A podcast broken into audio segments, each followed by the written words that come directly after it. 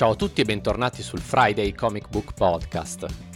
Prima dell'avvento di Jonathan Hickman, le serie dedicate agli X-Men non se la passavano molto bene complice la turbolenta situazione legata ai diritti cinematografici tra Fox e Marvel, le testate dedicate agli uomini X, dopo la seminale gestione Morrison con New X-Men e l'altrettanto meritevole Astonishing X-Men di Joss Whedon e John Cassidy, hanno conosciuto un periodo editoriale travagliato e non particolarmente brillante. Scismi, divisioni in colori, continui rilanci e cambi di roster rimarcano un periodo editoriale tutt'altro che roseo. Fortunatamente, da questo marasma generale, qualche prodotto degno di nota lo abbiamo avuto. Penso all'incredibile gestione di Wolverine and the X-Men di Jason Aaron oppure alla strabiliante Uncanny X-Force di Rick Remender. Nel più recente periodo è stato però Ed Piscor a proporre qualcosa di inedito e diametralmente opposto agli standard Marvel. Nello specifico, in questo episodio parleremo del suo X-Men Grand Design, miniserie in sei numeri pubblicata dalla Marvel Comics tra il febbraio del 2018 e il giugno del 2019. X-Men Grand Design è senza dubbio uno dei prodotti più originali Marvel degli ultimi anni, un progetto fortemente autoriale e di carattere enciclopedico sull'universo degli uomini X. Nel perfezionare il format adoperato su Hip Hop Family Tree, Ed Piscor racconta in maniera documentaristica e didascalica la storia dei primi 300 numeri di Uncanny X-Men in ordine rigorosamente cronologico in un unico, grande e ambizioso progetto suddiviso in tre miniserie ciascuna da due numeri. La prima parte di Grand Design riassume gli eventi narrati nei primi 80 numeri circa della testata Uncanny X-Men durante la storica gestione Stan Lee Jack Kirby. Saremo quindi testimoni del manifestarsi dei poteri di Eric Lensher e Charles Xavier e del loro primo incontro, in un susseguirsi di eventi che porterà alla formazione degli X-Men originali, allo scontro con la confraternita dei mutanti malvagi e alla creazione delle sentinelle. In questo excursus nel mito mutante, l'autore di Pittsburgh prosegue mostrandoci la seconda genesi mutante, evento nodale per la storia degli X-Men che non solo coincide con l'introduzione di personaggi iconici come Colosso, Tempesta e Wolverine, ma segna anche l'esordio di Chris Claremont ai testi di una testata mutante.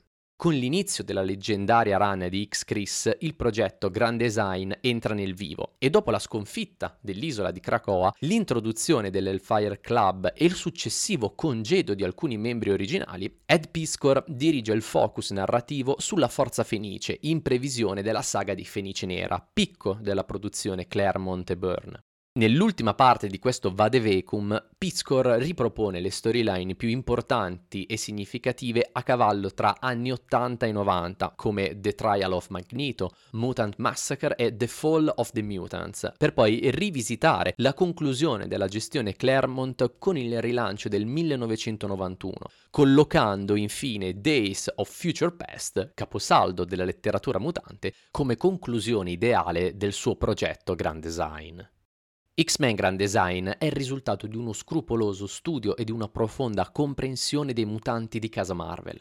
Un lavoro di sintesi mai banale o scontato, frutto di una profonda conoscenza dei personaggi e della loro storia, con cui Piscor riesce a riassumere in poche vignette eventi della durata di diversi numeri, senza però dare l'impressione di aver omesso qualcosa.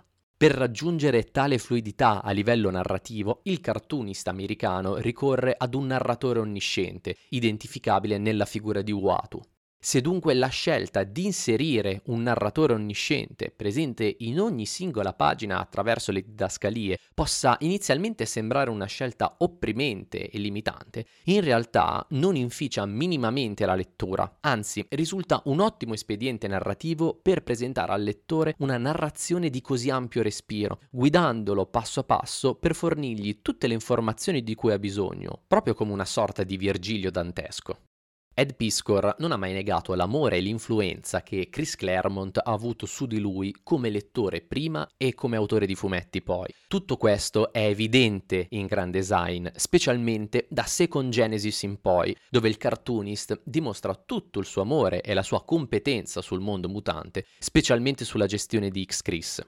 Ad oggi, infatti, la gestione dell'autore britannico è una delle più belle e complesse di sempre. Non solo i personaggi sono in continua evoluzione, raggiungendo picchi d'umanità mai visti prima, ma in più di due decadi come Deus Ex Machina, con Claremont l'universo X ha conosciuto un periodo d'oro irripetibile e Grand Design è una delle sue più sentite celebrazioni un'opera densa e didascalica a cui deve essere riconosciuto il merito di rendere accessibile l'intricato universo mutante anche ai neofiti, stimolando in più di un'occasione la loro curiosità ad approfondire e colmare eventuali mancanze sulla storia editoriale degli X-Men. Graficamente poi X-Men Grand Design è un gioiellino in ogni suo aspetto. Partendo da un'analisi puramente estetica, il titolo è studiato nei minimi dettagli come un vero e proprio prodotto di design. Le pagine ingiallite e la rigida griglia delle tavole, che ricorda quella dei fumetti classici degli anni 60, conferiscono a Grand Design un tocco vintage, dando l'impressione di avere tra le mani un fumetto vissuto, rimasto per troppo tempo ad invecchiare in un angolo della fumetteria. A livello artistico, le tavole di Grand Design mantengono inalterata l'iconografia underground di Ed Piscor. Perfezionando lo stile visto sui Pop Family Tree, le pagine di Grand Design raggiungono un perfetto equilibrio tra sintesi narrativa e storytelling. Ogni vignetta, carica di dinamismo e originalità, racchiude in sé una grande quantità di contenuti condensati e rielaborati per essere editati nella migliore soluzione possibile affinché anni di storia editoriale risultino fluidi e fruibili anche per il lettore alle prime armi. Anche la colorazione realizzata dallo stesso Piscor resta fedele all'anima del progetto. Le tonalità retro rendono omaggio al glorioso passato editoriale mutante, ma al contempo si sposano con dei tocchi psichedelici d'impatto, in grado di sottolineare tutto il carisma e la personalità del suo autore. Atipico e personale, il Bignami mutante di Ed Piscor, vero e proprio dream project del fumettista, è senza dubbio uno dei progetti più innovativi e sperimentali della Marvel recente. Con il suo taglio unico, Grand Design riesce nel duplice intento di far leva sulla nostalgia dei fan di lunga data e di fornire una panoramica generale sull'universo X ai lettori alle prime armi. In Italia l'omaggio di Ed Piscor alla storia dei mutanti Marvel è stato pubblicato da Panini Comics in tre volumi Treasury di formato oversize speculari a quelli dell'edizione americana. In più, sempre in America, la Marvel ha raccolto tutto X-Men Grand Design in un omnibus ricco di special ed extra e come sempre potete trovare questi fumetti nella vostra fumetteria di fiducia e su store online come Amazon o Ho visto cose. E anche oggi siamo giunti al termine di questa puntata. Come sempre vi ringrazio per aver ascoltato il Friday Comic Book Podcast e vi invito a consigliare il podcast ad un vostro amico. In più, per non perdervi contenuti esclusivi e restare sempre aggiornati sull'uscita di nuovi episodi, andate a visitare i miei profili social, dei quali trovate i link in descrizione. Con il weekend alle porte, io vi do appuntamento al prossimo venerdì con una nuova puntata. E fino ad allora ricordate, read more comics.